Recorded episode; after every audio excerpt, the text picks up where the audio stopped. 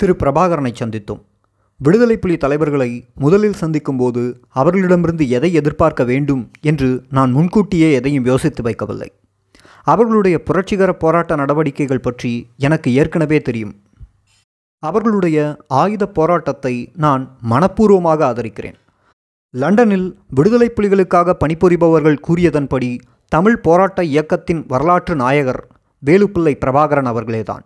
ஒடுக்கப்பட்ட தமது மக்களின் விடுதலை என்ற அரசியல் இலக்கில் விடாமுயற்சியுடன் தம்மை அவர் அர்ப்பணித்திருந்தார். தமிழ் தேசிய பிரச்சினைக்கு ஒரே இறுதியான தீர்வு தனியான தமிழ் அரசை நிறுவுவதே என்பதில் அவர் உறுதியாக இருந்தார். இவையெல்லாம் லண்டன் செயல்பாட்டாளர்கள் எனக்கு கூறியவை. ஆரம்ப காலத்திலிருந்தே ஒழுக்கம் கட்டுப்பாடு என்பவற்றில் அவர் கண்டிப்பானவர் என்பது மிகவும் பிரசித்தம். உண்மையில் கட்டுப்பாட்டை நடைமுறைப்படுத்தும் அவருடைய சீலமே அவருக்கு பெயரையும் மரியாதையையும் நிறுவியிருந்தது. அதுவேதான் ஸ்ரீலங்கா இராணுவ கட்டமைப்போடு மோதும் வல்லமை படைத்த கொரில்லா படையணிகளை நிறுவ பாடுபட்ட ஏனைய அனுபவமற்ற தலைவர்களிடமிருந்து அவரை பிரித்து எடுத்து காட்டியது. ஆனால் ஒழுக்கம் கட்டுப்பாடு என்பதற்காகவே பிடிவாதமாக ஒழுக்க கட்டுப்பாட்டை அவர் வலிந்து திணிக்கவில்லை. போராளிகள் சிறப்பாக செயல்பட வேண்டும் என்றால் அவர்களுடைய உறுதிப்பாட்டுக்கும் உயர்ந்த செயல்பாட்டிற்கும் கட்டுப்பாடு அவசியம் என்று அவர் நம்பினார். அவருடைய உயர்ந்த நல்லொழுக்கம் அவரை தூய்மைவாதி என்று கூறும் அளவிற்கு அவருக்கு நல்ல பெயரை பெற்றுக் கொடுத்தது. தலைவன் ஒருவன் தனது அதிகாரத்தை தக்க வைக்க வேண்டுமானால் தனிப்பட்ட அவனுடைய வாழ்க்கையில் அவன் அப்பழுக்கற்ற நடத்தையுடன் இருக்க வேண்டும் என்று அவர் கருதுகிறார். அவருடைய ஆளுமையின் இச்சிறப்பம்சங்கள் இத்தனை ஆண்டுகளாகியும் சிறிது கூட மழுங்கவே இல்லை. திரு பிரபாகரனை விமர்சித்துக் கொண்டிருப்பவர்கள் அவரது பண்பமைதியின் லட்சணங்களை அடிப்படையாக கொண்டே அவரை சர்வாதிகார தன்மை பொருந்தியவர் என்று கூறியிருக்கிறார்கள். ஆனால் ஒழுக்கம் கட்டுப்பாடு ஆகிய பண்புகள் பரந்துபட்ட தமிழ் மக்களிடையே அவர் தமது ஆதரவை தக்க வைத்துக்கொள்ள வழிகோலின எனலாம்.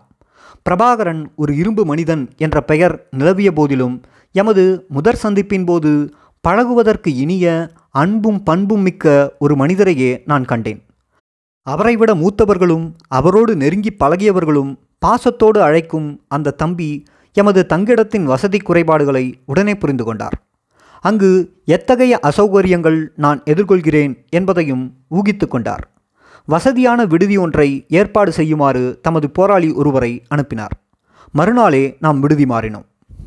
பிரபாகரன் அவர்களுடனான முதல் சந்திப்பு நள்ளிரவில் நிகழ்ந்தது. விடுதலை புலிகளின் ஆரம்பகால உறுப்பினர்களில் ஒருவரான பேபி சுப்பிரமணியமும் அவரோடு கூட வந்திருந்தார். பிரபாகரனை சந்திப்பதற்கு முன் நாள் முழுவதும் அந்த மோசமான அறைக்குள் வியர்வையில் தெப்பமாக நனைந்து சென்னைக்கே உரித்தான வியர்வை ஈரக்கசிவோடு காத்திருந்தோம். தலைமறைவு வாழ்க்கையில் ஈடுபடுபவர்கள் எதற்கும் இருளும் வரை காத்திருக்க வேண்டும் என்பது சூதுவாதற்ற கற்றுக்குட்டிகளான எமக்கு முதலில் தெரியாது. இருண்ட பின்னரும் தாமதமாகவே தான் சந்திப்புகள் நிகழும் என்பது கூட அப்போது தெரியாது. பிரபாகரன் அவர்களை பொறுத்தவரையில் அவர் பாதுகாப்பை கூர்மையாக கடைபிடிப்பவர். இருண்ட பிறகே நடமாட வேண்டும் என்பதை தேவை கருதி பழக்கத்தில் கொண்டு வந்தார். தமது அர்ப்பணிப்பையும் லட்சியத்தையும் அவர் எவ்வளவு தீவிரமாக கருதினார் என்பதை பாதுகாப்பு போன்ற பிரச்சனைகளிலே கூட அவர் காட்டிய அக்கறை புலப்படுத்தியது. எனக்கும் அது உடன்பாடானதே. அவருடைய பதினாறு வயதிலிருந்து கடந்த ஏழு ஆண்டுகளாக தேடப்பட்டு வருபவர். விடுதலை போராட்டத்தில் அர்ப்பணிப்போடு ஈடுபடுபவர்களை ஒழித்து கட்ட தயங்காதவர்கள் நடமாடிய ஒரு சூழலிலே தமது பாதுகாப்பில் அவர் கவனமாக இருந்ததும் நியாயம்தானே. போராட்டம் என்பது அவரை பொறுத்தவரையிலேயே ஒரு பொறுப்பு வாய்ந்த காரியமாகும். இரண்டு இளைஞர்கள் நன்றாக இருட்டிய பின் ஆறாபாரம் ஏதுமில்லாமல் வாயிலில் வந்து அமைதியாக நின்றார்கள். ஒருவர் வெள்ளை வேட்டி கட்டி நாட்டு உடையில் மற்றவர் நீல கார்ச்சட்டையும் வெளிர் நிற ஷர்ட்டும். இவ்வளவு இளமையான அப்பாவிகளான அந்த இரண்டு பயங்கரவாதிகளை பார்த்தபோது நான் திகைத்து போனேன். அவர்களுடைய தோற்றம் அவர்களுக்கு சூட்டப்பட்டிருந்த பேருக்கு ஈடாகவே இல்லை. இரண்டு பேரும் உயரம் குறைந்தவர்கள் துப்புரவாக காணப்பட்டார்கள். அவர்களுடைய பெயருக்கும் புகழுக்கும் ஏற்றதாக அவர்களது தோற்றம் அமையவில்லை. மிகவும் மென்மையான இதயத்தை கொண்ட அப்பாவிகள் போன்ற தோற்றம். பேபி சுப்பிரமணியத்திடம் எப்போதும் ஒரு பை. அதில் வெவ்வேறு பத்திரங்களும் அரசியல் பிரசுரங்களும் நிரம்பியிருக்கும். பேபி சுப்பிரமணியத்தை எப்போது நினைத்தாலும் நாட்டு உடையுடன் வெள்ளை வேட்டி சுமக்க முடியாத சுமை கொண்ட அந்த உப்பிப்போன தூக்குப்பையோடு தோன்றும் குள்ளமான சற்று குண்டான மனிதரே நினைவுக்கு வரும். இப்படியான சுமைகளோடு பிரபாகரன் அவர்களை பார்க்க முடியாது. அவருடைய பணி வேறு. அவருடைய அணிகலன் கச்சிதமாக இருக்கும். ஆடை புனைவது பிரபாகரன் அவர்களுக்கு ஒரு நிகழ்வு. அவதி அவதியாக ஆடை அணிந்து வேகமாக வெளிக்கிட வேண்டும் என்ற அவசரத்தை அவரிடம் காண முடியாது. பிரபாகரனுடைய இளம் முகம் தெளிவானதாக பிரகாசமாக இருக்கும். அவருடைய அகன்ற கண்வெளிகளில் ஊடுருவும் பார்வை உள்ளே ஊடறுத்து ஆத்மாவை உற்று பார்ப்பது போன்ற உணர்வை மற்றவர்களுக்கு ஏற்படும். அவருடைய கண்களின் ஆழமே அவரது மனதையும் சிந்தனையையும் பிரதிபலித்து காட்டும். மற்றவருடைய முகத்தை நுணுக்கமாக அளவையிடுவது ஒரு பொதுவான நிகழ்வு. மற்றவருடைய ஒவ்வொரு வார்த்தையையும் அவரது பார்வை ஊடறுக்கும் போது உரையாடலின் எவ்வித பொய்களோ அன்றி ஏமாற்றுகளோ நுழைவது என்பது இயலாத காரியம். எங்களின் முதல் சந்திப்பு பல மணி நேரம் நள்ளிரவிலிருந்து விடியும் வரை நீண்டது. பிரபாகரன் அவர்களுடைய விசாரணை எல்லாம் பாலாவின் தனிப்பட்ட வரலாறு பற்றியும் குறிப்பாக தமிழ் மக்களின் ஆயுதப் போராட்டம் தொடர்பான பாலாவின் கருத்து பற்றியுமே இருந்ததாக பாலா பின்னர் என்னிடம் தெரிவித்தார். பாலாவின் அரசியல் எழுத்துக்களையும் சேகுவேரா மாவோ சேத்துங் ஆகியோரின் கொரில்லா போர்முறை பற்றிய பாலாவின் மொழிபெயர்ப்புகளையும் தம்பி ஏற்கனவே படித்திருந்தார். ஆனாலும் பாலாவினுடையதும் என்னுடையதும் போராட்ட உறுதிப்பாடு பற்றிய பிரபாகரன் நம்பிக்கை வைப்பதற்கு இவை போதுமானவையாக இருக்கவில்லை. லண்டனில் உள்ள ஆட்கள் பற்றி போராட்டம் மட்டில் அவர்களுடைய ஈடுபாடு உண்மையானதா தன்னியல்பானதா நீட்டித்ததா என்பது பற்றி அவர் விரிவாக அறிய விரும்பினார். ஆயுத புரட்சி போராட்டம் ஒன்றை முன்னகர்த்த அரசியல் கோட்பாடு செயற்பாடும் எவ்வளவு அவசியம் என்பதை தம்பிக்கு உணர்த்த பாலா முற்பட்டார். சந்திப்பு வெற்றிகரமாக நடந்தது. எடுத்த எடுப்பிலேயே ஒருவரை ஒருவருக்கு பிடித்திருந்தாலும் அவர்களிடையே ஓர் ஆழமான புரிந்துணர்வின் அடிப்படையில் தனித்துவமான நட்பை வளர்த்தெடுக்க பல ஆண்டுகள் பிடித்தன. எனக்கும் பிரபாகரன் அவர்களை பிடித்திருந்தது. என் மீது என்றுமே அவர் சந்தேகம் கொண்டதில்லை. என்னை எப்படி அழைப்பது என்பது அவருக்கு பிரச்சனையாகப்பட்டது. தமிழ் கலாச்சாரத்தில் திருவாளர் என்றோ திருவாட்டி என்றோ பொதுவாக நேராக அழைப்பதில்லை. சமூக படிநிலை சமூக உறவுகள் குடும்ப உறவுகள் ஆகியவற்றின் அடிப்படையிலேயே அவர்கள் கூப்பிடுவார்கள். எங்கள் உறவு குடும்ப உறவல்ல பழகி வந்த உறவும் அல்ல. ஆகவே என்னை அவர் அக்கா என்று கூப்பிட முடியவில்லை. அதே சமயம் திருமதி பாலசிங்கம் என்றும் அழைக்க முடியவில்லை. நான் அவரை விட வயது கூடியவள் என்பதால் என்னை பெயர் சொல்லி கூப்பிடவும் முடியவில்லை. இந்த பிரச்சனைக்கு தம்பியே ஒரு சமரச தீர்வு கண்டார். பாசத்தோடும் சுருக்கமாகவும் ஆண்ட்ரி என்று கூப்பிட்டார். பாலாவையும் வேறு ஒன்றிரண்டு பேரையும் தவிர வயது வித்தியாசமின்றி ஏனைய தமிழ் மக்களுக்கு ஆண்ட்ரி என்றே அறிமுகமானேன். ஆண்ட்ரி என்றே எல்லோரும் அழைத்தார்கள். பலருக்கும் எனது இயற்பெயர் தெரியாது என்று நினைக்கின்றேன். முதல் சந்திப்புக்கு பின் கூடுதலான வசதிகள் கொண்ட வேறு விடுதியிலேயே சேர்க்கப்பட்டோம். அதையடுத்து தம்பி தம்முடன் ஒருவரையோ கூடுதலான போராளிகளையோ கூட்டிக் கொண்டு கிரமமாக வந்தார். உரையாடல் வெடியும் வரை நடக்கும். பாலாவிடம் பேசுவதற்கு தம்பியிடம் நிறைய இருந்தது. தம்பியோடு விவாதிக்க பாலாவிடமும் நிறைய இருந்தது. தமிழ்நாட்டில் இருந்த போராளிகளுக்கு அரசியல் பாடங்களை பாலா நடத்த வேண்டும் என்று தீர்மானமாயிற்று.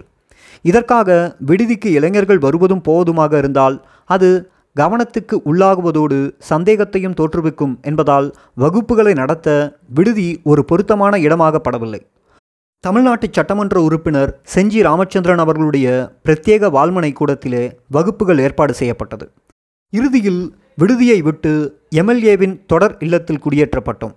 கருணாநிதி அவர்களுடைய மாநில அரசின் சட்டமன்ற உறுப்பினரும் வேளாண் துறை அமைச்சருமான காளிமுத்து அவர்கள் விடுதலை புலிகளுக்கு உதவி புரியும் இன்னொருவர்.